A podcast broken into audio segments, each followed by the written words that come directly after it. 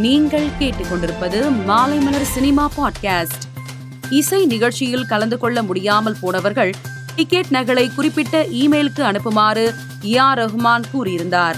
இதையடுத்து சுமார் நாலாயிரம் பேர் பணத்தை திருப்பி கேட்டு விண்ணப்பித்திருந்த நிலையில் விண்ணப்பங்களை பரிசீலனை செய்து முதற்கட்டமாக சுமார் நானூறு பேருக்கு டிக்கெட் கட்டணத்தை ஆன்லைன் மூலம் ஏஆர் ரஹ்மான் திருப்பி அனுப்பி வைத்ததாக தகவல் வெளியாகி உள்ளது.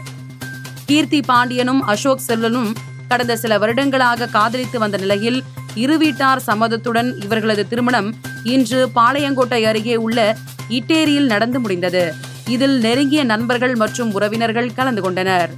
சலார் திரைப்படம் செப்டம்பர் இருபத்தி எட்டாம் தேதி திரையரங்குகளில் வெளியாகும் என படக்குழு அறிவித்திருந்தது. இந்நிலையில் எதிர்பாராத சில காரணங்களுக்காக படத்தின் ரிலீஸ் தேதி ஒத்திவைக்கப்பட்டுள்ளதாகவும் புதிய ரிலீஸ் தேதி விரைவில் அறிவிக்கப்படும் என்றும் படக்குழு போஸ்டரை பகிர்ந்து அறிவித்துள்ளது. கமல்ஹாசனின் இருநூத்தி முப்பத்தி மூணாவது படத்தை இயக்குனர் ஹெச் வினோத் இயக்குகிறார். இப்படத்தின் கதை குறித்த புதிய தகவல் வெளியாகி உள்ளது.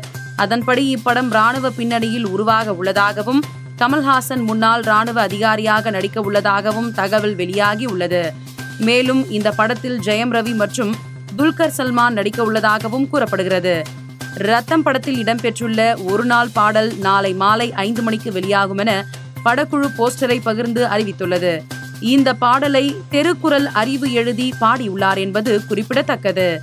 மேலும் சினிமா செய்திகளை தெரிந்து கொள்ள மாலைமலர் டாட் காமை பாருங்கள்.